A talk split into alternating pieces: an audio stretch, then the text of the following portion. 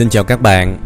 À, sáng nay lại là sáng thứ hai và chúng ta lại được gặp nhau trong chương trình Tâm Sự Kinh Doanh.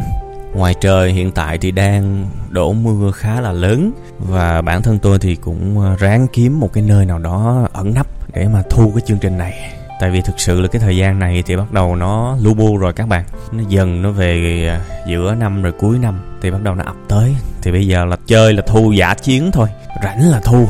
Ha, tại vì nó nó khít hết thời gian rồi. Đôi khi tôi đi gặp khách ở một cái khu vực nào đó, cái tôi xin vào một cái khu, một cái bàn tiếp tân á, một cái ngóc á, tôi xin người ta để mà cho anh ngồi anh nói một chút xíu. Nó cũng khá là kỳ, nhưng mà thật sự là mình làm một cái gì đó thì mình có động lực, mình vui thì mình có thể vượt qua được những cái sự kỳ cục như vậy.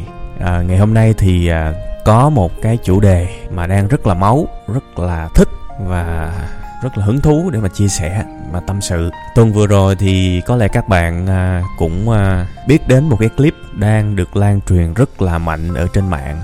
Đó là cái clip về Rich Kid, đúng không các bạn? Những đứa trẻ nhà giàu. Người ta làm một cái cuộc phỏng vấn những cái đứa à, con nít nhà giàu. Hỏi xem những cái bộ đồ, trang phục mà nó mặc trên người, chi phí tổng cộng là bao nhiêu. Thì mọi người xem cái clip đó há hốc mồm, bởi vì có những đứa con nít mà nó mới học cấp hai thôi mà bộ đồ nó mặc trên người tổng cộng hết là gần cả trăm triệu. Và có nhiều đứa thì nói cái khẩu trang thôi là đã tiền triệu rồi. Thì như mọi khi, người Việt Nam thì rất dễ bị kích động. Như mọi khi thì mọi người bức xúc, mọi người vào bực bội, mặc dù là tiền của người ta. Thành ra trong cái chương trình ngày hôm nay, tôi sẽ nói một chút xíu về cái quan điểm của mình, đúng cái chất tâm sự luôn. Và tôi sẽ nói về cái chuyện xài tiền ha, chuyện xài tiền.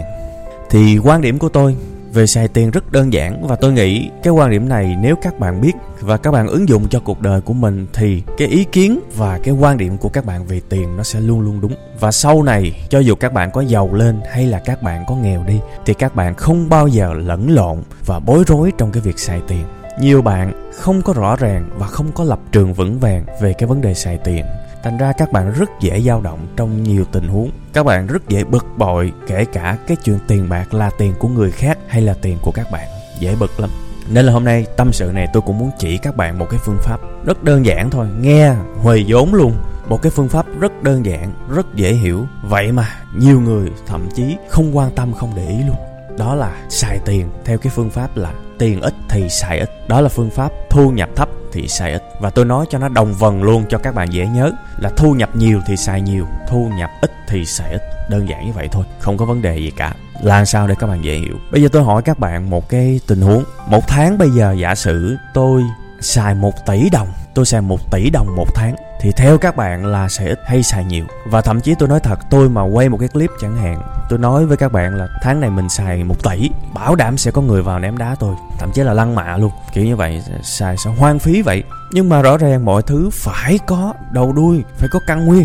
Các bạn còn nhớ cái nguyên tắc tôi vừa nói với các bạn không? Làm nhiều xài nhiều, thu nhập thấp xài thấp. Bây giờ tôi xài một tỷ một tháng, nhưng nếu thu nhập của tôi một tháng là mười tỷ thì xài vô tư, chả có gì phải tội lỗi cả. Bởi vì tôi chỉ xài mười phần trăm thu nhập thôi, tôi vẫn còn giữ lại đến chín mươi phần trăm. Làm sao tôi chết được? Tôi xài xả láng và đó là quyền của tôi, đúng không? Mỗi một tháng tôi mua một chiếc xe hơi cũng được, tôi thích mua, tôi muốn làm cái gì cũng được, bởi vì tôi vẫn đang ở cái trạng thái cực kỳ vững vàng về tài chính. Vậy thì một tỷ không phải là vấn đề. Vấn đề nằm ở chỗ tôi làm nhiều thì tôi có quyền xài nhiều. Và bản thân tôi thậm chí là không có khuyến khích cái việc tiết kiệm. Tôi nói thật, tôi không khuyến khích các bạn làm ít để rồi phải chắc chiêu các thứ. Không, tôi muốn các bạn nhắm vào một cái mục tiêu, hãy làm nhiều hơn để được xài nhiều hơn. Đó là cái mà tôi muốn các bạn hướng tới. Dĩ nhiên tôi nói là không phải khuyên các bạn xài hoang. Các bạn phải nhớ, các bạn phải đáp ứng được đúng cái nguyên tắc mà tôi chỉ với các bạn. Làm nhiều thì xài nhiều, làm ít thì xài ít, kiểu như vậy, chứ đừng có lẫn lộn. Ở đây không phải là tôi khuyến khích các bạn xài hoang nha. Mình xài xứng đáng với công sức mình làm ra. Mình đã tạo ra một cái giá trị là mười tỷ đồng một tháng thì xài mười phần trăm của tổng giá trị mình làm ra, có cái gì đâu mà phải hổ thẹn. Đương nhiên khi mà chúng ta giàu lên thì chúng ta có quyền và chúng ta nhìn lại, chúng ta muốn giúp những cái người kém may mắn hơn chúng ta, nhưng đó là phạm trù của sự tự nguyện. Nhiệm vụ của những người nghèo là hãy làm nhiều hơn để được xài tiền nhiều hơn. À, và cách tốt nhất để giúp đỡ những người nghèo đó là đừng trở thành một một trong số họ. Đừng có dành cái phần ăn của người nghèo, đừng có dành những cái phần trợ cấp xóa đói giảm nghèo của những người nghèo. Đừng trở thành một trong số họ là cái cách tốt nhất để các bạn ủng hộ người nghèo nha. Chứ mà nhiều bạn lại có cái bình nhìn thấy người ta xài sang rồi lại bảo là tại sao không có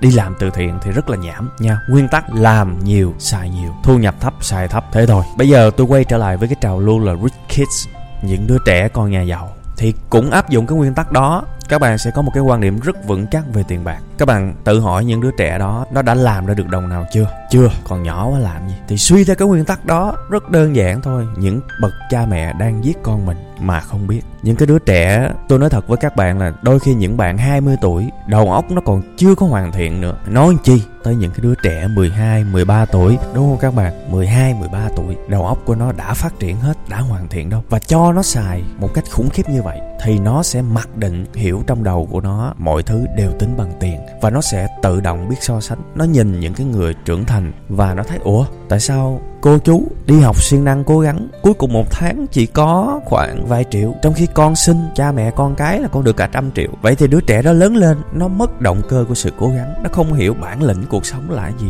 Mọi thứ nó sẽ nghĩ à, ba má cho tiền, vậy cố gắng làm gì? Thậm chí nó còn lan truyền cái điều này cho bạn bè của nó: tụi bay cứ học đi, rồi tụi bay đi kiếm tiền, tụi bay vẫn thua tao, tiền tụi bay vẫn ít hơn tao, tụi bay vẫn nghèo hơn tao, tao bây giờ tao không cần học nữa. Và đó là một cái tư tưởng giết chết con mình, bởi vì các bạn biết là cuộc đời có lên thì sẽ có xuống, luôn luôn là như vậy. Cái quy tắc thịnh và suy là quy tắc áp dụng với mọi lĩnh vực trong cuộc sống, tuổi thọ, sức khỏe, mọi thứ đều như thế. Riêng về sức khỏe, các bạn có thể thấy một cái đứa trẻ, nó từ nhỏ đến lớn nó sẽ phát triển từ từ từ từ đúng không? Nó mạnh khỏe và đến một cái giai đoạn nào đó nó cực kỳ mạnh thì nó phải hiểu là nó sẽ bắt đầu yếu dần yếu dần cho tới cuối đời và chết.